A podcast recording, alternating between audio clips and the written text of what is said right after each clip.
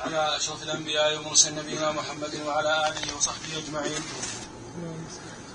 أما بعد فقال العلامة منصور بن يوسف الحوثي غفر الله له ولشيخنا والحاضرين كتاب الصيام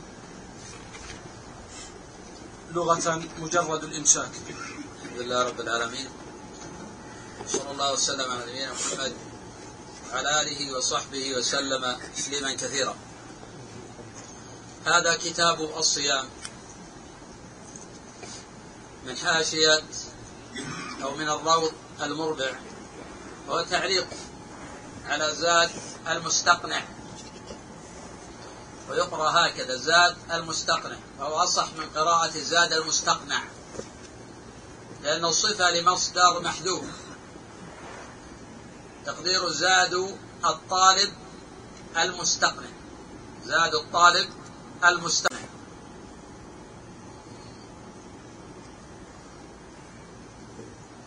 كتاب خبر لمبتدا محذوف. تقدير هذا كتاب. كتاب مضاف. والصيام مضاف إليه.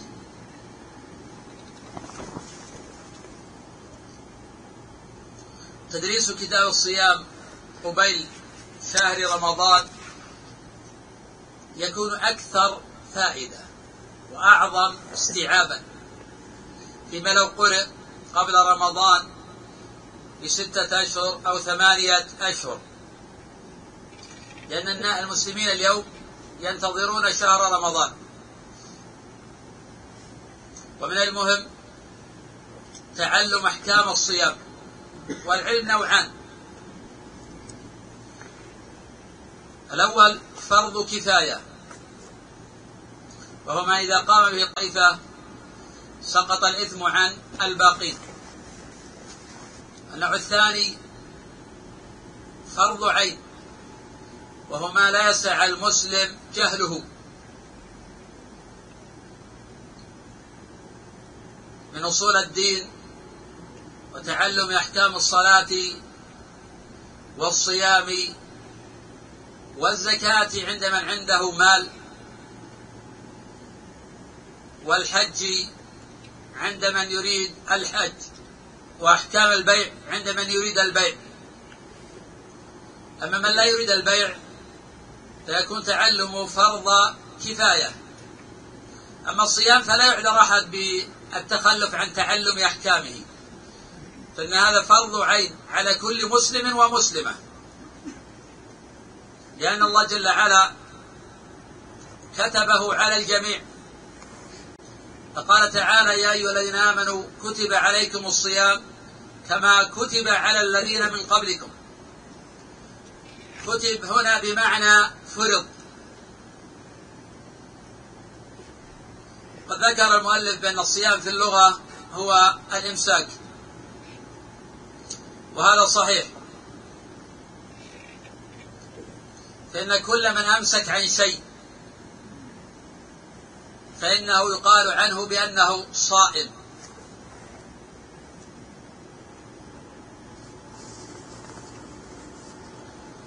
وأما تعريفه في الشرع فهو ما ذكر المؤلف ونعلق عليه ونزيد بإذن الله. نعم. قالوا للساكت صائم للساكت عن الكلام ومنه إني نذرت للرحمن صوما. وفي الشرع إمساك بنية عن أشياء مخصوصة في زمن معين من شهر مخصوص. عرف المؤلف الصيام في الشرع بأنه إمساك بنية عن أشياء مخصوصة من شخص مخصوص في زمن مخصوص. وهذا التعريف هو أحسن ما قيل. لكن يضاف إليه إمساك بنية على وجه التعبد. لأنه لو لم يمسك على وجه التعبد لم يكن صومه صحيحا. فمن ثم يقيد هذا لأنه إمساك بنية على وجه التعبد. ولو أن رجلا أمسك من قبل الفجر ولم ينوي التعبد لله بذلك إنما أراد تخفيف الوزن. إلى أن غربت الشمس. لم يكن هذا صائما. ولا أجر له في هذا. لأنه ما قصد الله ولا الدار الآخرة. وإنما قصد تخفيف الوزن. أو غير ذلك من النيات. الصيام في الشرع هو إمساك بنية. لعموم قوله صلى الله عليه وسلم إنما الأعمال بالنيات. وإنما لكل امرئ ما نوى. وهذا الخبر متفق على صحته. فلا تصح عبادة إلا بنية.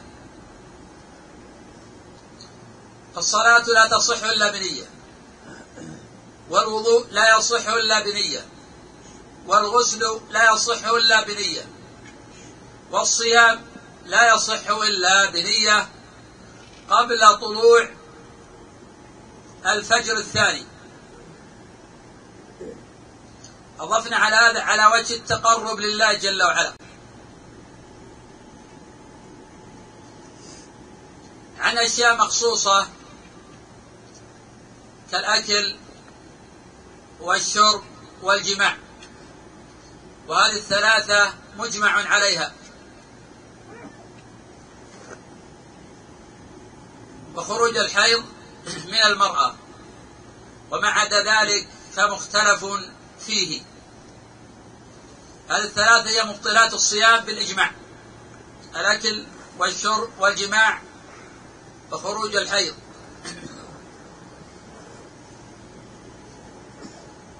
سنأخذ إن شاء الله جل وعلا باب مفطرات الصيام. من شخص مخصوص وهو المسلم. المكلف المسلم خرج الكافر. فإنه لو صام لا صيام له. وإن الكفار مخاطبين بفروع الشريعة.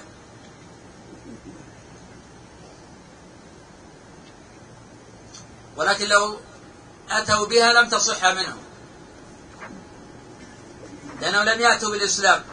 كما قال الله جل وعلا وما منعهم أن تقبل منهم نفقاتهم إلا أنهم كفروا بالله وبرسوله. ولكن يوم القيامة يعذبون على عدم فعلها. ولو فعلوها ما صحت منهم.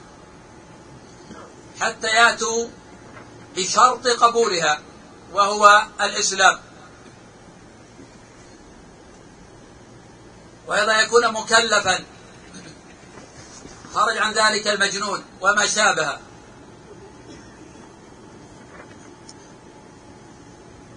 وأن يكون عاقلا.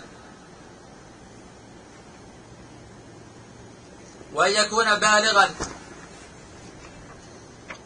لأن من لم يبلغ لم يجري عليه قلم التكليف. ويؤمر الصبيان بالصوم كما سيأتي إن شاء الله تعالى. ولكن لو لم يصوموا لم يجب عليهم القضاء في المستقبل. إنما يؤمرون على هذا تدريبا لهم وتعويدا. وحين رأى عمر رضي الله عنه سكران قد أفطر ضرب قال وصبياننا صيام. هذا يعني الصبيان كانوا يصومون. قوله في زمن مخصوص والمذكور في قول الله جل وعلا وكلوا واشربوا حتى يتبين لكم الخيط الأبيض من الخيط الأسود من الفجر. ثم أتموا الصيام إلى الليل. فالصيام يبتدئ من طلوع الفجر الثاني. وهذا صريح الآية. وما جاء عن بعض السلف من الإمساك مع الإسفار. هذا اجتهاد ولا يجوز الأخذ به. هذا اجتهاد ولا يجوز الأخذ به. ومن فعله فإنه قد أفطر ويجب عليه قضاء هذا اليوم. ما لم يكن من أهل العلم والتأويل. والدليل على ما جاء في الصحيحين أن النبي صلى الله عليه وسلم قال إن بلالا يؤذن بليل. فكلوا واشربوا حتى يؤذن ابن أم مكتوم. معنى هذا أنه إذا أذن ابن أم مكتوم وجب الإمساك لأن الأذان كان على طلوع الفجر الثاني. وقد وضع الأذان علامة على دخول النهار وخروج الليل. وعلى هذا إذا أذن المؤذن في هذا العصر وجب الإمساك. ما لم يثبت عن المؤذن بأنه يتقدم على الوقت. إذا ثبت عن المؤذن أنه يتقدم على الوقت. طيب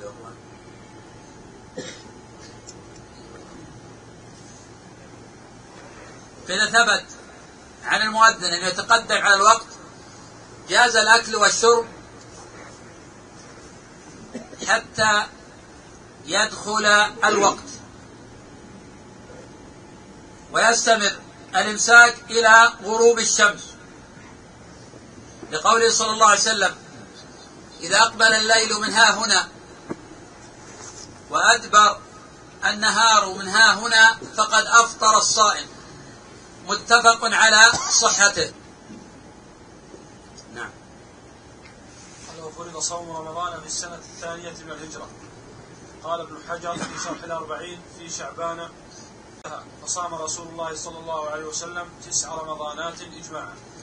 وفرض رمضان في السنة الثانية من الهجرة وحكاه غير واحد من العلماء إجماعا. فإن النبي صلى الله عليه وسلم حين قدم المدينة لم يكن الصيام قد فرض. ورأى اليهود يصومون يوم عاشوراء. ثم أمر النبي صلى الله عليه وسلم بصيامه. وحين فرض رمضان نسخ وجوب صيام يوم عاشوراء. وليس في الإسلام صيام واجب إلا رمضان. وقد كان مفروضا على من كان قبلنا بنص القرآن. كتب عليكم الصيام كما كتب على الذين من قبلكم. لكن لا ندري كيف كانوا يصومون والطريقة التي كان يصومون فيها والوقت لكن نعلم أنه كان مفروضا عليهم.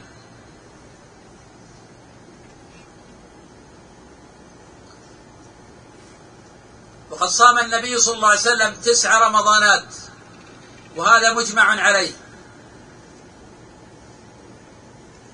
وما ذكر المؤلف لأنه قد قال ذكر ابن حجر يعني صاحب الزواجر لا يعني العسقلاني إنما يعني الهيثمي.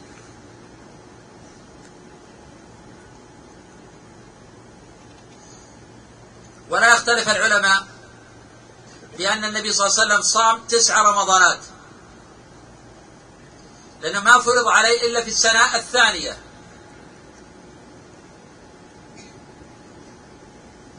كما أن معظم أحكام الإسلام ما فرضت إلا بعد الهجرة. لأن ما كان قبل الهجرة كان مرحلة بناء أصل التوحيد والعقيدة. حين استقرت العقيدة في قلوبهم شرعت الأحكام بالتدرج. كذلك في قول طائفة من العلم بأن الزكاة ما شرعت إلا في المدينة. وإن كان في هذا خلاف لأن الله جل وعلا قال وآتوا حق يوم حصاده وهذه الآية نزلت في مكة. فقيل إن فرض الزكاة كان في مكة. وبيان الأنصبة وبيان الأحكام قرر في المدينة. كذلك الأذان. كذلك الهجرة. كذلك الأمر بالمعروف والنهي عن المنكر. هذه شرعت في المدينة.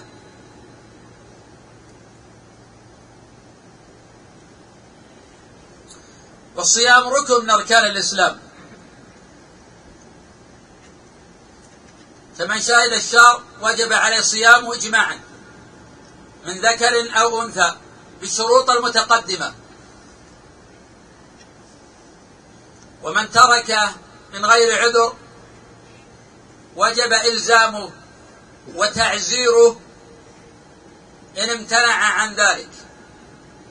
والتعزير يكون بالحبس أو بالضرب أو بغير ذلك.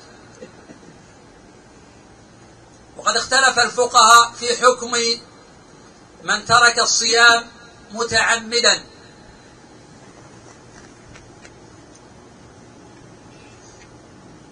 فذهب طائفة من العلماء إلى أنه كافر ولو لم يجحد وجوب الصيام.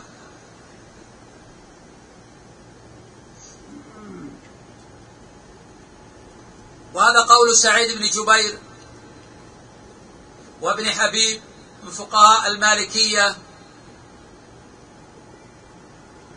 وهو رواية عن الإمام أحمد. وذهب جماهير العلماء إلى أنه لا يكفر لأن الزكاة أعظم ولو لم يزكي لم يكفر فكيف بالصيام؟ والدليل على هذا ما جاء في صحيح الإمام مسلم أن النبي صلى الله عليه وسلم حين ذكر مانع الزكاة قال إما أن يرى سبيله إما إلى الجنة وإما إلى النار. فلو كان مانع الزكاة كافرا ما شم رائحة الجنة. والنبي أخبر إما يرى سبيله إما إلى الجنة وإما إلى النار. فهذا دليل على أنه ما كفر. وإذا لم يكفر مانع الزكاة فلئلا يكفر تارك الحج تارك الصيام من باب أولى. وهذا الذي ذهب إليه جماهير العلماء.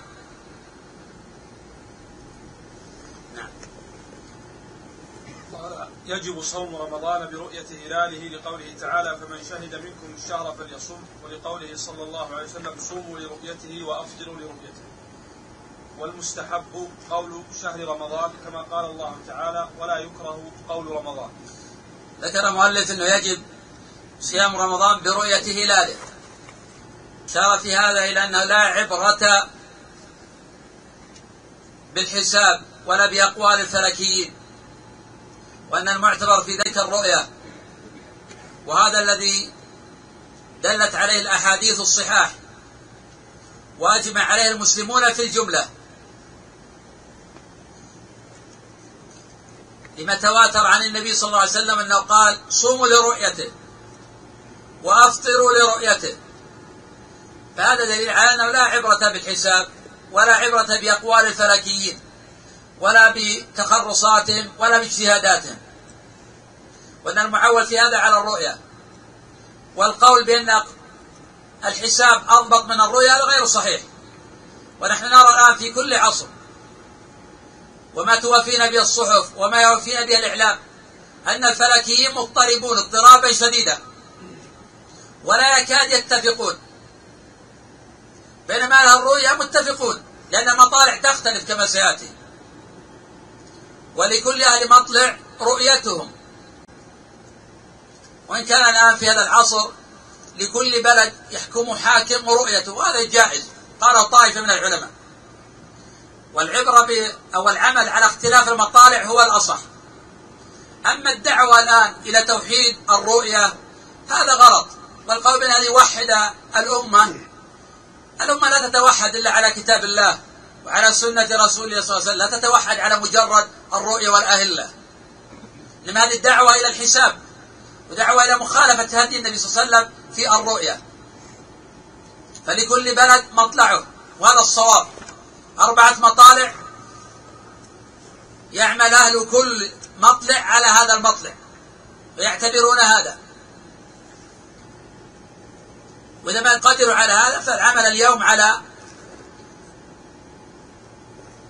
الملك وعلى كل بلد يعمل بمقتضى مملكته وحكومته ونحو ذلك وهذا سائغ وجائز.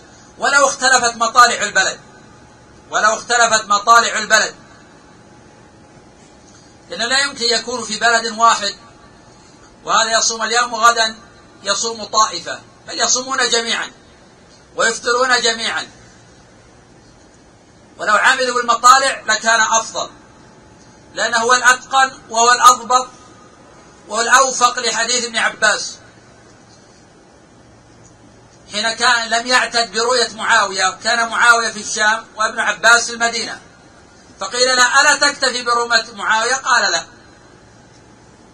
مع أن الخليفة كان معاوية. قال هكذا أمرنا رسول الله صلى الله عليه وسلم. يعني صوموا لرؤيته وأفطروا لرؤيته. والمقصود أنه لا عبرة بالحساب وإنما العبرة بالرؤية. وإذا رآه رجل واحد وثبت عن هذا الرجل بأنه عدل ولا يكذب والمقصود بالعدالة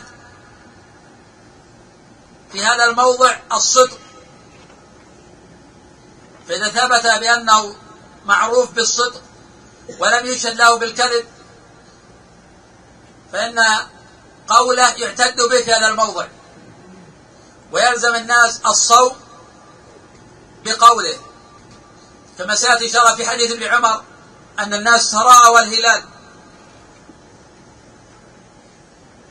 فقال ابن عمر فأخبرت النبي صلى الله عليه وسلم أني قد رأيته فأمر النبي صلى الله الناس بصيامه. رواه أبو داود وغيره بسند قوي. وهذا ذهب الإمام أحمد. فإنه يدخل الشر برؤية رجل واحد وهو قول أبي حنيفة إذا كان غيما. وهذا قول طائفة من الصحابة والتابعين والآئمة المتبوعين. وذهب طائفة من العلماء إلى أن الشهر لا يدخل إلا بشاهدي عدل. ويستدلون بحديث عبد الرحمن بن زيد بن الخطاب. فإن شهد شاهدان فصوموا وأفطروا. وهذا الحديث معلول روى النسائي وغيره. إسناد الحجاج بن أرطاه وهو ضعيف الحديث. وكل طريق لهذا الحديث بدون الحجاج فهو معلول. كل طريق لهذا الخبر لا يذكر فيها الحجاج بن أرطاه فهو معلول. لأنه قد جاء في بعض طرق بدون ذكر الحجاج وهذه علة في الحديث. ترى علته في مسند الإمام أحمد رحمه الله فقد أورد بذكر الحجاج. ومن روى بغير ذكر الحجاج فقد غلط. ولا يصح الخبر إلا عن طريق الحجاج. والحجاج ضعيف الحديث. فدل هذا على ضعف الخبر. والصواب ما دل عليه خبر ابن عمر. وأن النبي صلى الله عليه وسلم اكتفى بدخول رمضان بشاهد واحد. وهل تقبل شهادة المرأة؟ في قولان للعلماء. أصحهما الجواز. فلو شهدت امرأة على دخول الشهر وثبتت عدالتها قبل قولها.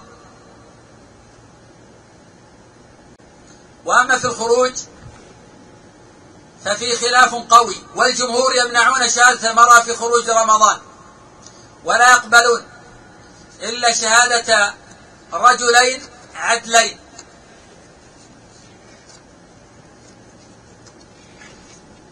وذهب طائف من العلماء إلى أنه يقبل رجل وامرأتان وذهب فريق ثالث إلى أن الخروج يصح ولو بشهادة امرأة واحدة. وهذا الذي نصره أبو محمد بن حزم رحمه الله. ثم ذكر المؤلف أنه يقال رمضان ولا بأس بذلك. يعني لا يجب أن تقول شهر رمضان يجوز تقول رمضان. وذهب بعض الفقهاء لأنه يكره أن تقول رمضان.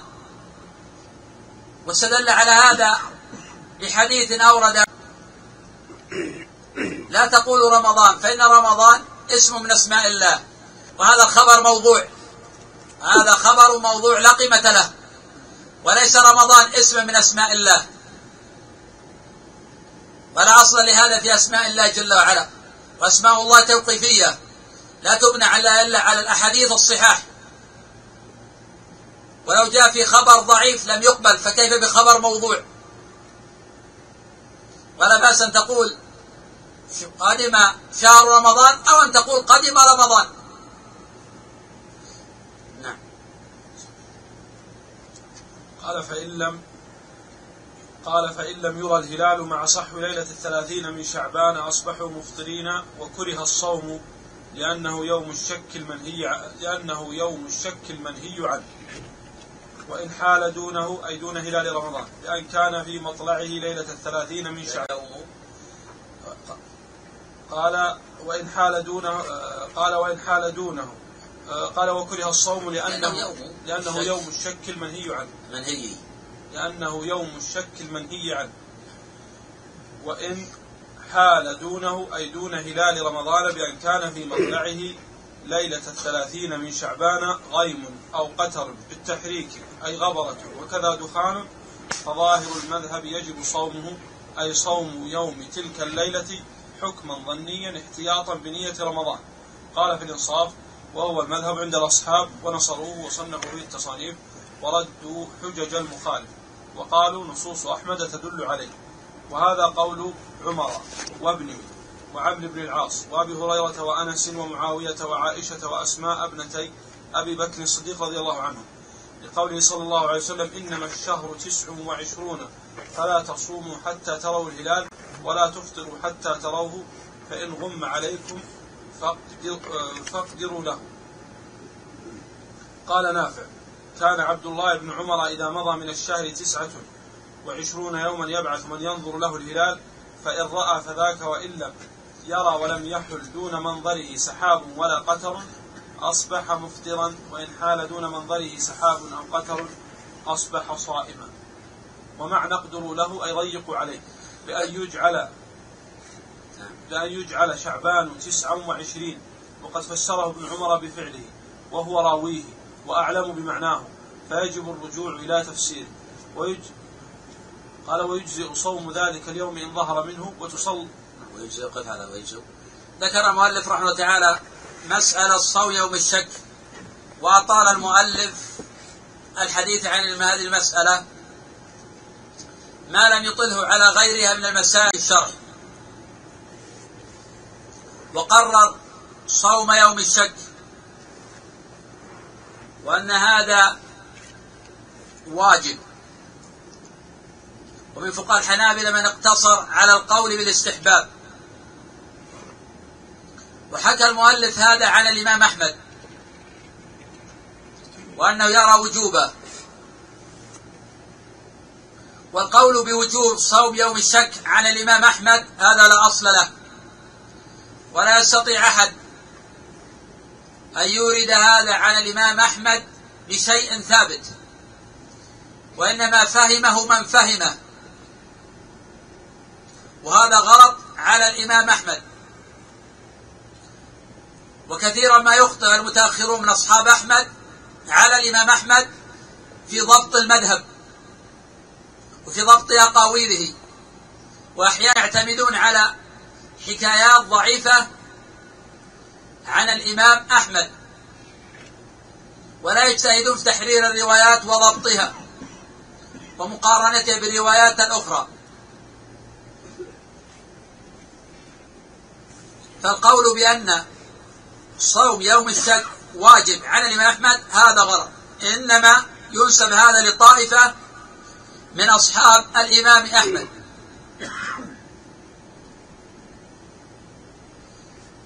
وقد اختلف العلماء في صوم يوم الشك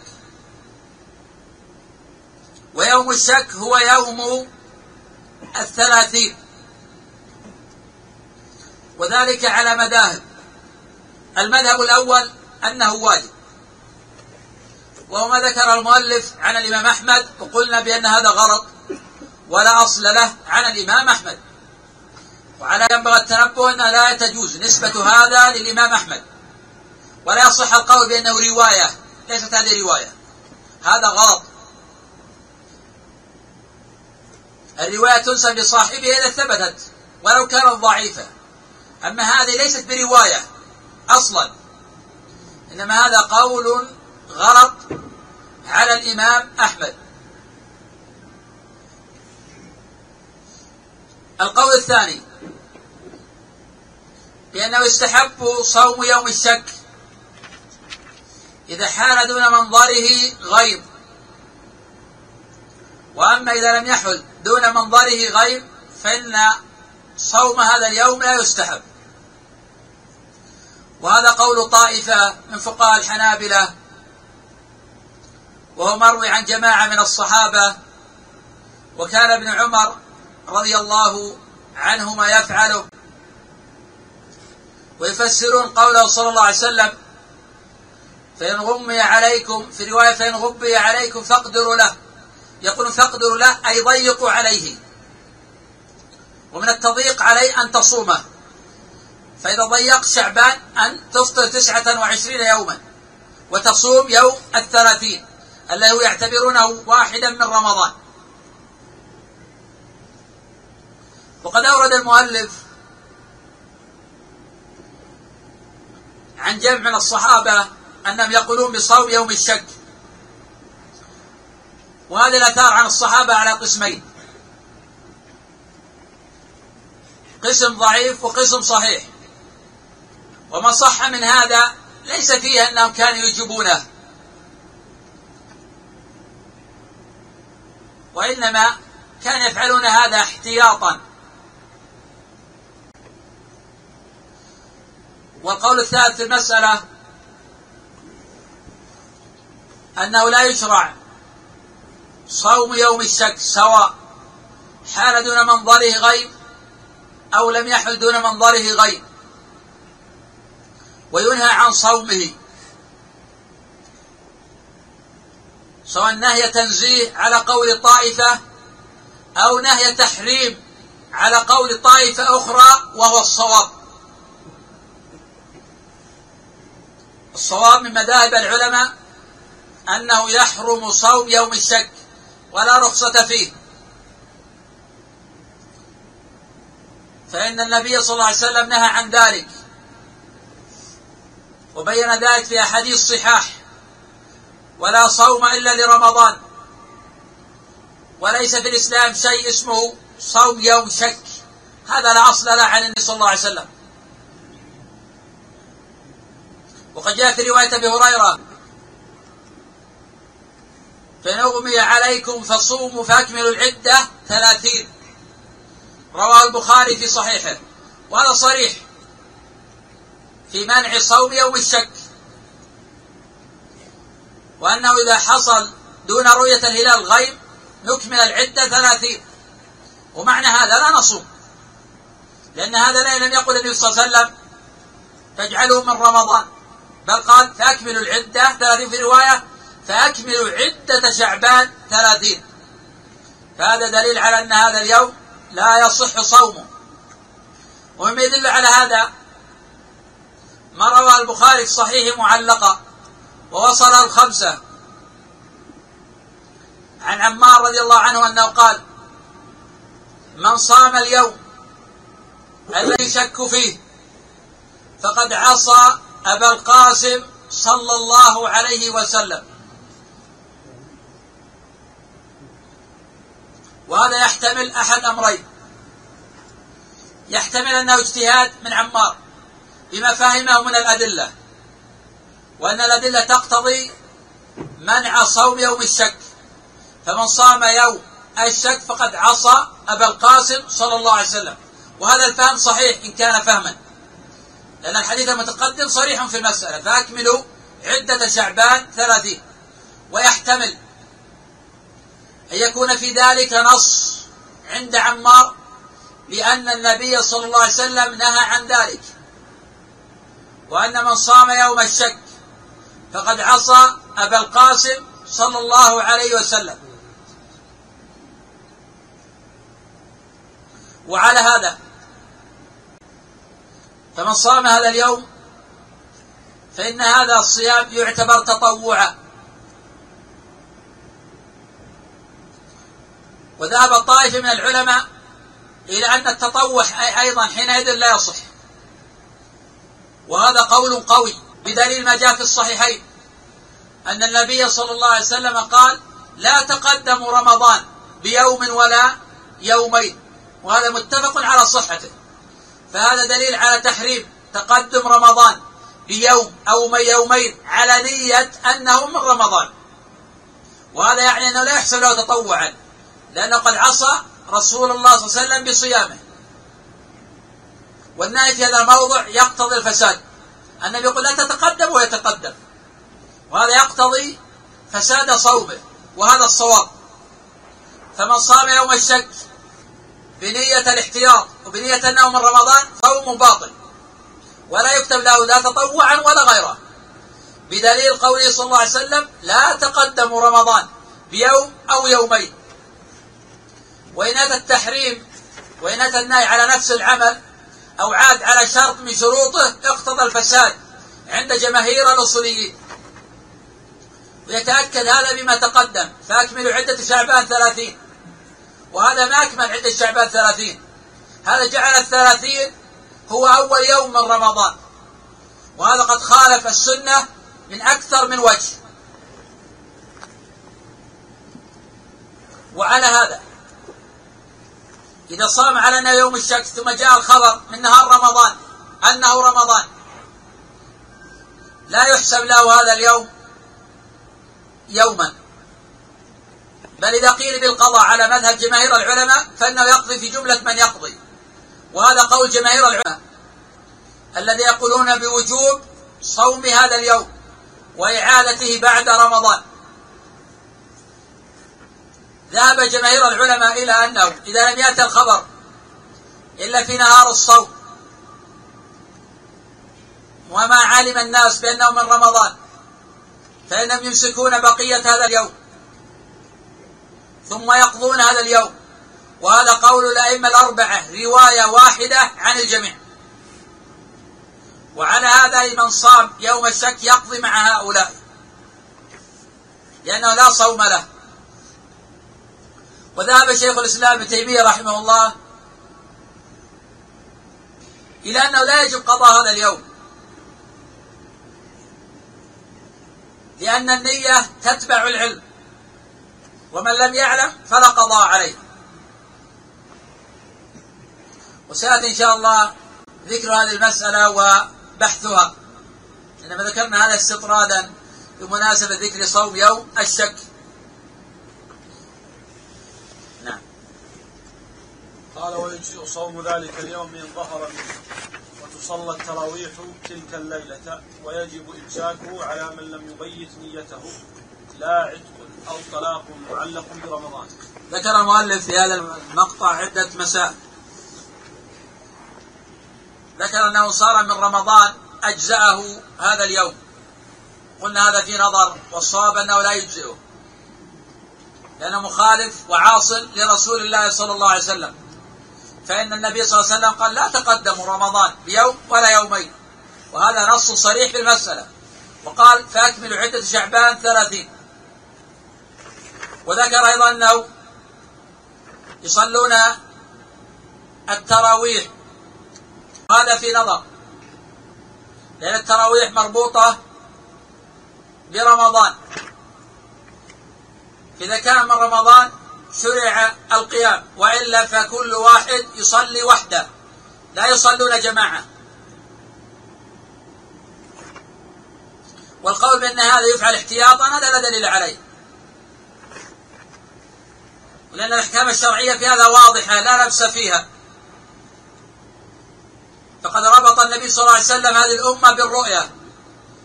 صوموا لرؤيته وافطروا لرؤيته فإن رؤي ارتبطت الأحكام بالرؤية.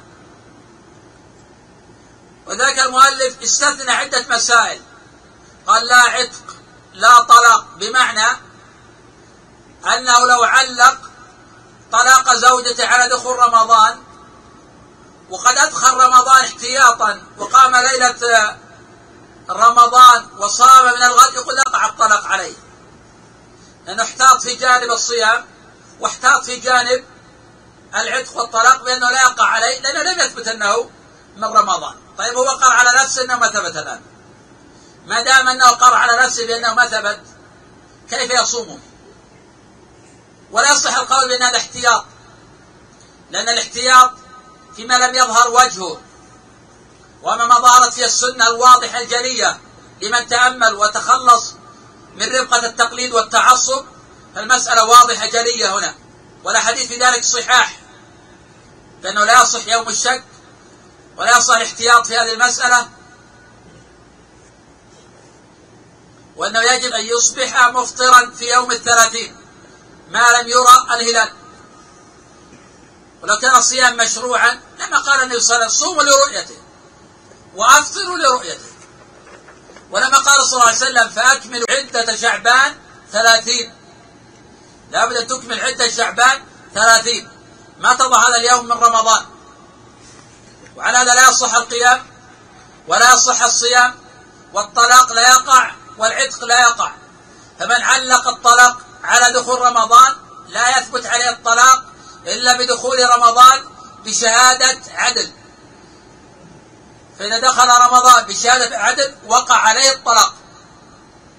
وعتق عبده إن كان قد علق العتق على دخول رمضان. وإن كان أيضا عليه دين وهذا الدين مقيد بدخول رمضان. لا يحل الدين إلا بدخول رمضان. وأما فيما احتاطه فإن الدين لم يحل عليه. كذلك الزكاة. إذا كانت الزكاة تحل في أول يوم من رمضان ثم في يوم الشك توفي. لا يجب على أولاده إخراج الزكاة من هذا المال. لا يجب على أولاده إخراج الزكاة من هذا المال لأن الزكاة لا تجب إلا في أول يوم من رمضان. وهذا ليس من رمضان.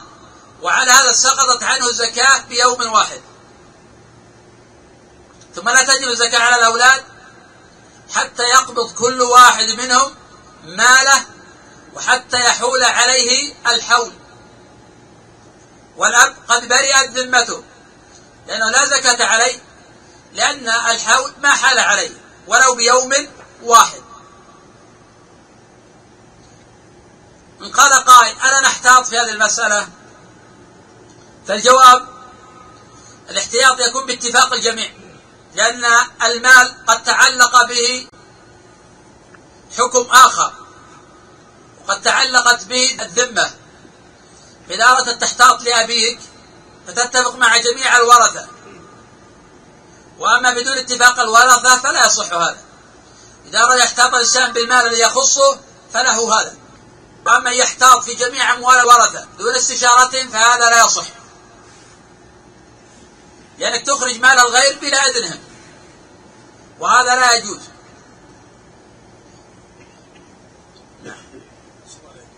قال وإن رؤي الهلال قال وإن رؤي الهلال نهارا ولو قبل الزوال فهو لليلة المقبلة كما لو رؤي آخر النهار. وروى البخاري في تاريخه مرفوعا من أشراط الساعة أن يروا الهلال يقولون ابن ليلتين. نعم. أولا هذا الأثر الذي ذكره عن البخاري وروى الطبراني وغيره وهو خبر معلول. وإن كان المعنى شبه صحيح لأن شرط الساعة يرى الهلال لابن ليلة يقال هذا ابن ليلتين وهذا في الحقيقة واقع للمتأمل. وقد ذكر المؤلف بأن الهلال إذا رؤي نهارا فإنه يكون لليلة المقبلة وهذا في تفصيل. فإن كان هذا في اليوم التاسع والعشرين فلا اعتداد برؤية الهلال في النهار. فإن كان الليلة الماضية فإن الصيام ليلة في اليوم الثامن والعشرين باطل بالإجماع. وإن كان لليلة المقبلة فلا يصح الصيام إلا برؤية الهلال ليلا. وإن كان هذا في يوم الثلاثين.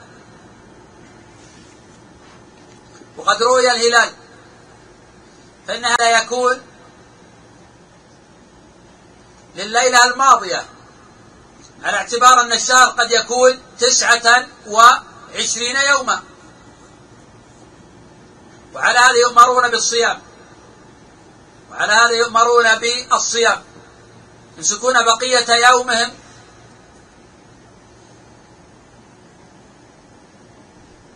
ثم يصومون من الغد. لأن الهلال قد رؤي لليلة ثلاثين. أما إذا رؤي في اليوم التاسع والعشرين فقد تقدم أنه لا صيام في هذا. لا لليلة الماضية ولا لليلة المقبلة. لأن المعتبر في رؤية الليل. فإذا رؤي يوم الثلاثين. على أنه قد رؤي ليلة تسع وعلى أنه قد رؤي ليلة ثلاثين فإن هذا اليوم يقضون على اعتبار أنهم ما نووه ولا صاموه. قد تقدم أن هذا قول الجمهور خلافا لشيخ الإسلام ابن تيمية رحمه الله تعالى. نعم. قال وإذا رآه أهل بلد أي متى ثبتت رؤيته ببلد لزم الناس كلهم الصوم لقوله صلى الله عليه وسلم صوموا لرؤيته وهو خطاب للأمة كافة.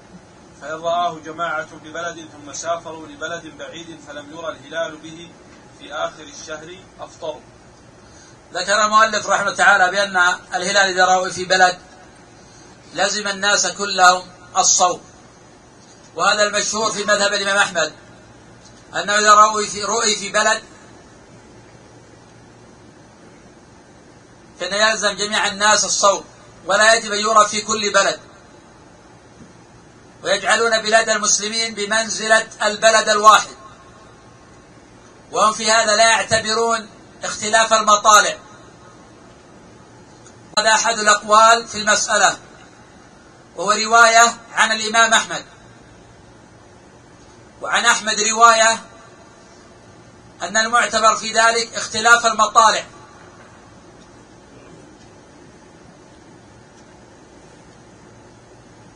والأحكام الشرعية في الرؤية تناط باختلاف المطالع.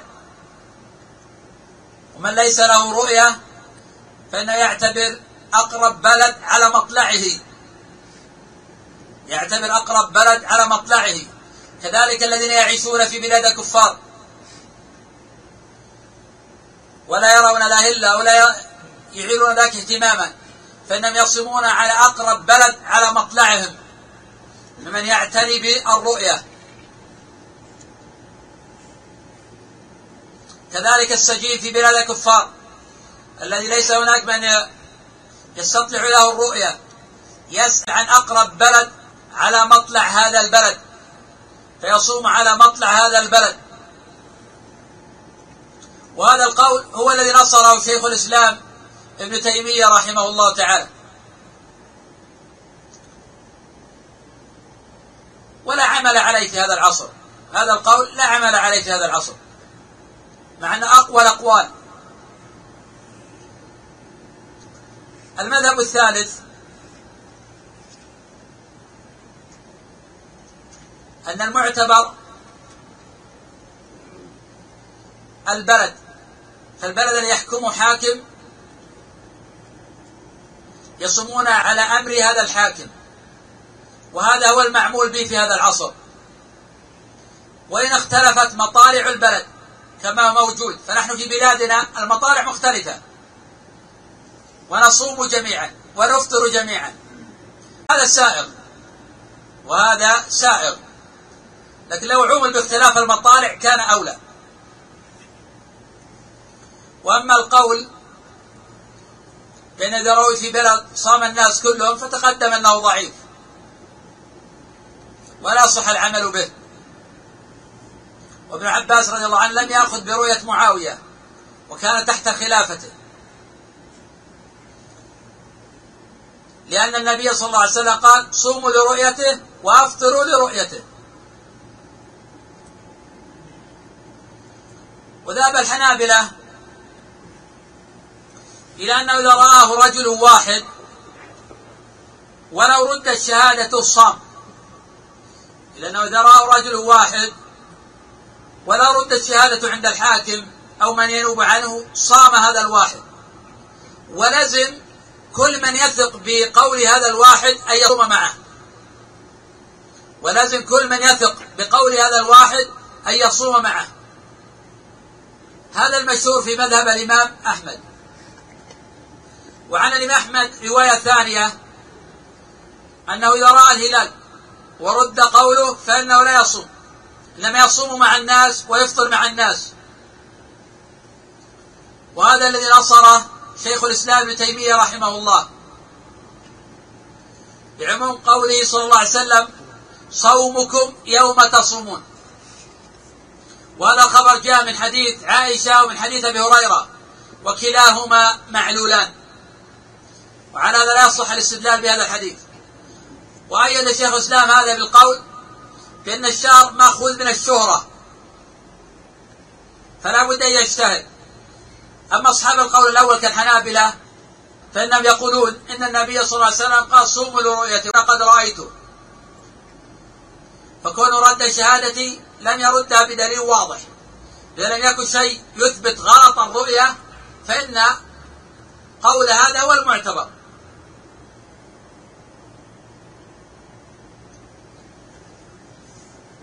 وذهب بعض العلماء إلى التفصيل وأنه إذا كان هناك غيب ورآه رجل واحد قبلت شهادته.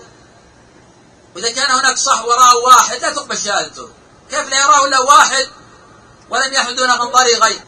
وهذا قول أبي حنيفة. وهذا قول أبي حنيفة. في هذه الحالات ممكن الاستفادة من أصحاب المعرفة الفلكية. على اعتبار وجود مقربات للرؤية. باعتبار علامات وبناء على القرائن. فإذا جاء رجل وادعى أنه رأى الهلال في هذا الموضع وقد سلطت الأجهزة على هذا الموضع ولم يرى فيه قد تجعل هذه قرينة على غلطه. قد تجعل هذه قرينة على غلطه. لأنه ادعى أنه رأى في هذا الموضع والأجهزة قد سلطت على نفس هذا الموضع. وهي تقرب آلاف الأميال. فكيف يراه هذا بالرؤية المجردة والأجهزة؟ قد وضعت على نفس الموضع الادعاء ثم ما رؤي في هذا الموضع؟ هذا يجعل قرينة على غلطه. كذلك من القرائن على الغلط أحيانا يكون الرجل ضعيف البصر أو عليه نظارات. أو عليه نظارات. ثم يدعي أنه رآه. ثم الأجهزة توضع على هذا الموضع ما رؤي شيء. ويأتي الرجل ما يلبس نظارات وحاد البصر ويريه الموضع ولا يراه. قد تجعل قرينة على غلطه. لا لعدم قبول شهادة الواحد ولا لعدم اعتبار الرؤية. الرؤية المعتبرة اعتدال بالحساب. ولكن هذه قرينة على غلطه. فرق بين الصورتين. قد مهدنا فيما مضى أنه لا اعتدال بالحساب. وأن المعتبر هي الرؤية البصرية. لكن أحيانا تكون الرؤية البصرية غير صحيحة. وهذه من القرائن التي لا نعتبر الرؤية البصرية. فمن ثم ينبغي لمن يقبل شهادة الرائين أن يدقق في هذه الجوانب. أن يدقق في هذه الجوانب وفي من يقبل شهادته وفي من لا يقبل شهادته. نعم. قال قال ويصام وجوبا برؤية عدل مكلف ويكفي خبره بذلك. لقول ابن عمر تراءى الناس الهلال فأخبرت رسول الله صلى الله عليه وسلم أني رأيته فصام وأمر الناس بصيامه. رواه أبو داود. ولو كان أنثى أو عبدا أو بدون لفظ الشهادة ولا يخص بحاكم فيلزم الصوم من سمع عدلا يخبر برؤيته وتثبت بقية الأحكام ولا يقبل في شوال وسائر الشهور إلا ذكران بلفظ الشهادة. ولو صاموا ثمانية وعشرين يوما ثم رأوه قضوا يوما فقط. ذكر المؤلف عدة مسائل في هذا الفصل. ذكر أنه إذا رآه واحد لزم الناس الصيام على قوله. وقد تقدم أن هذا قول الإمام أحمد رحمه الله تعالى ويؤيد ظاهر النص. صوموا لرؤيته وافطروا للرؤيته وهذا قد رآه. إذا ثبت أنه قد رآه اعتبر قوله ولحديث ابن عمر قد ترى الناس الهلال فأخبرت النبي صلى الله عليه وسلم أني قد رأيته فأمر الناس بصيامه وهو حديث صحيح رواه أبو داود وغيره. وتقدم أن الصواب في دخول رمضان أنه يقبل شهادة رجل واحد أو شهادة عدل واحد ولو كان امرأة. وهذا قول الإمام أحمد. واختار ذلك أبو محمد ابن حزم. وإذا ردت شهادة هذا الرجل سواء رد شهادة القاضي أو الحاكم أو غيره فعند الحنابلة يصوم. ويلزم من يثق بقول هذا أن يصوم.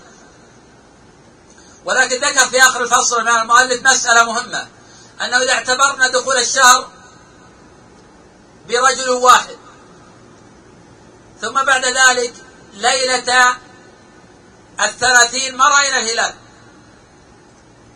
ما رأينا الهلال. ففي هذه الحالة نصوم لأن اعتبرنا الرجل الواحد احتياطا. ولا يخرج الشهر إلا بشهادة عدلين. فإذا لم يشهد عدلان بأنه قد روي هلال شوال فإننا لا يمكن أن نصوم ثمانية وعشرين يوما.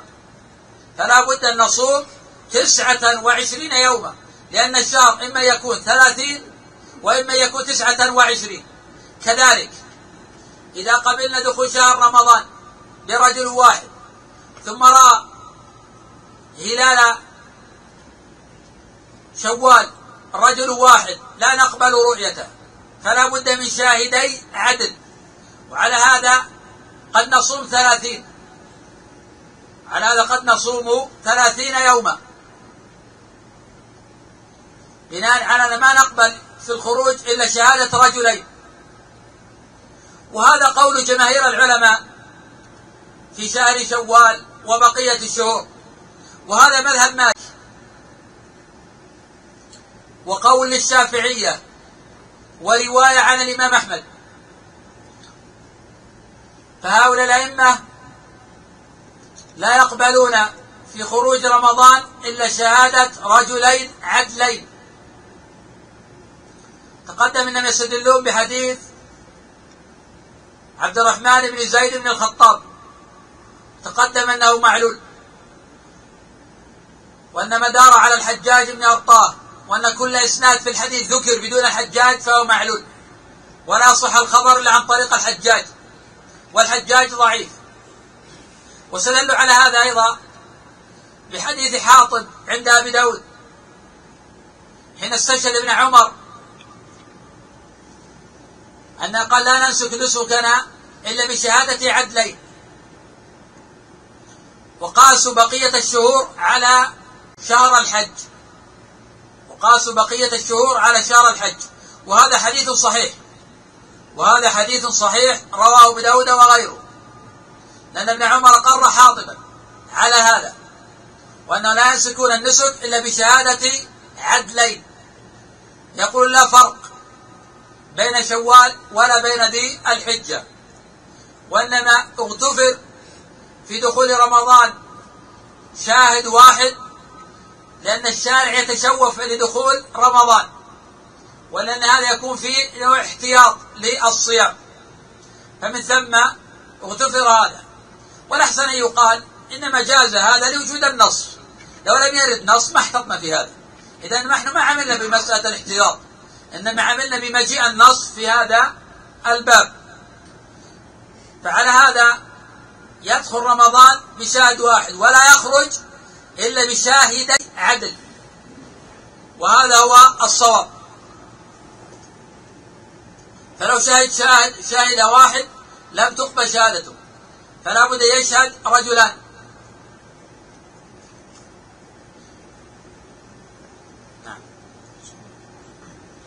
قال فإن صاموا بشهادة واحد ثلاثين يوما فلم يرى الهلال لم يفطروا لقوله صلى الله عليه وسلم وإن شهد اثنان فصوموا وأفطروا.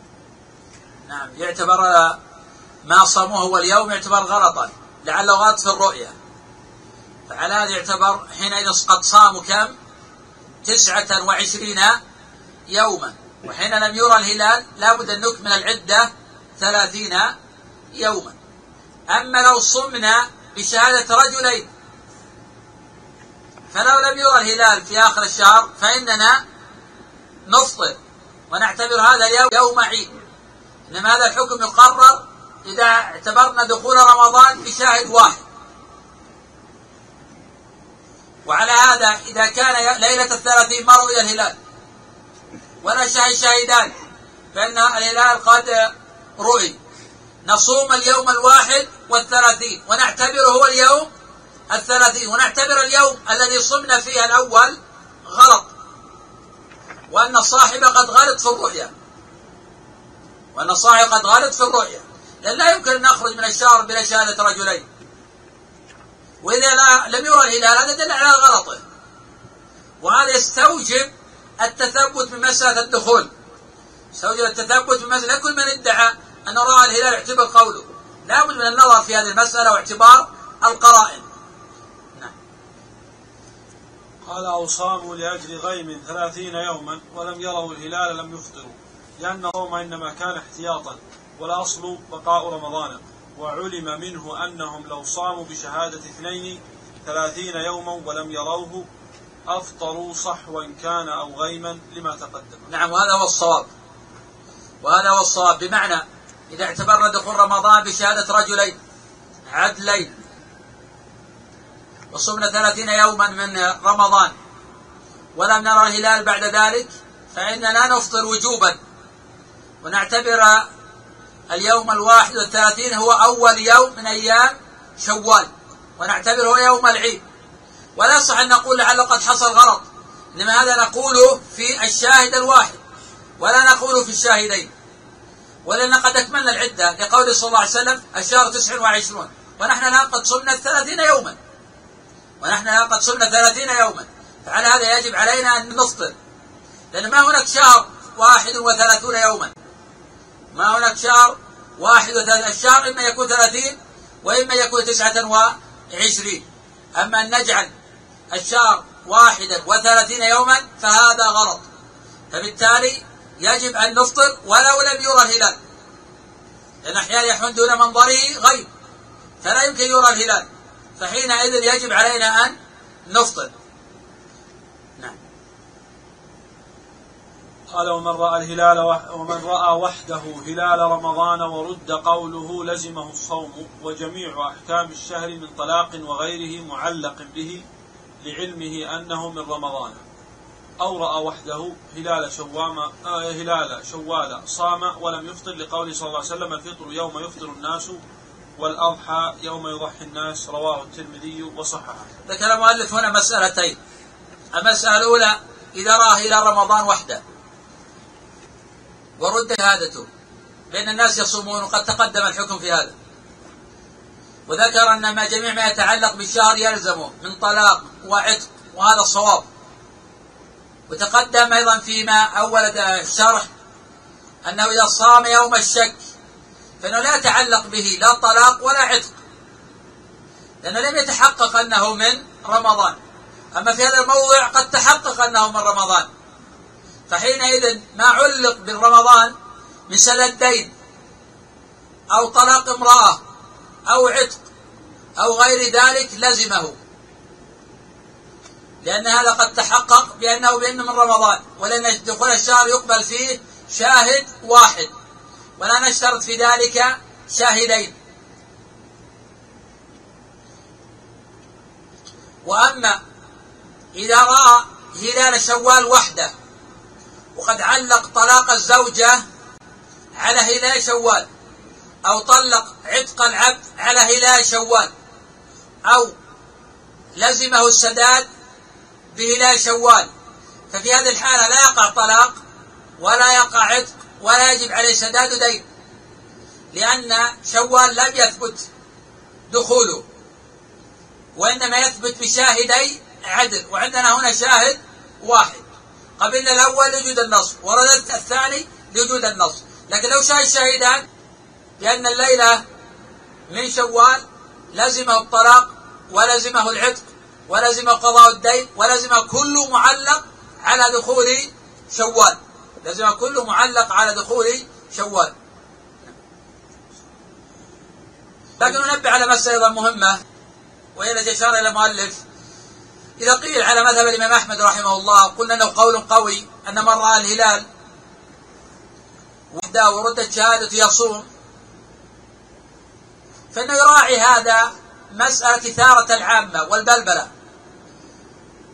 دام أن الشهادة قد ردت ولم يكن رد الشهادة عن هوى. إنما كان عن اجتهاد.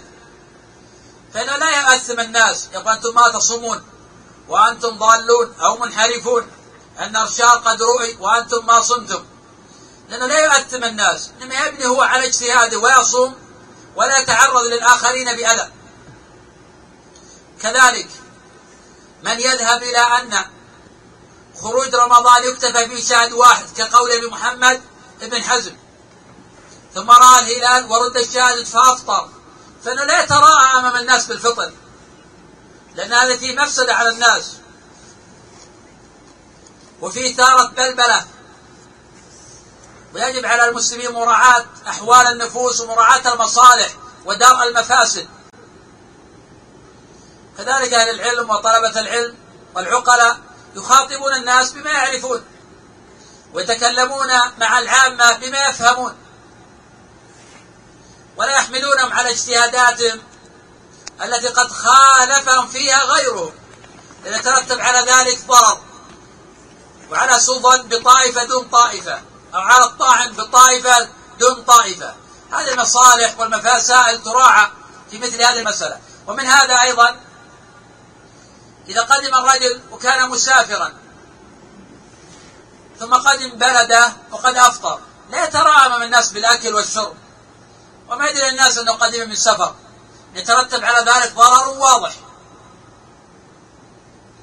فإنه يمسك أمام الناس إذا كان وحده أكل وشرب.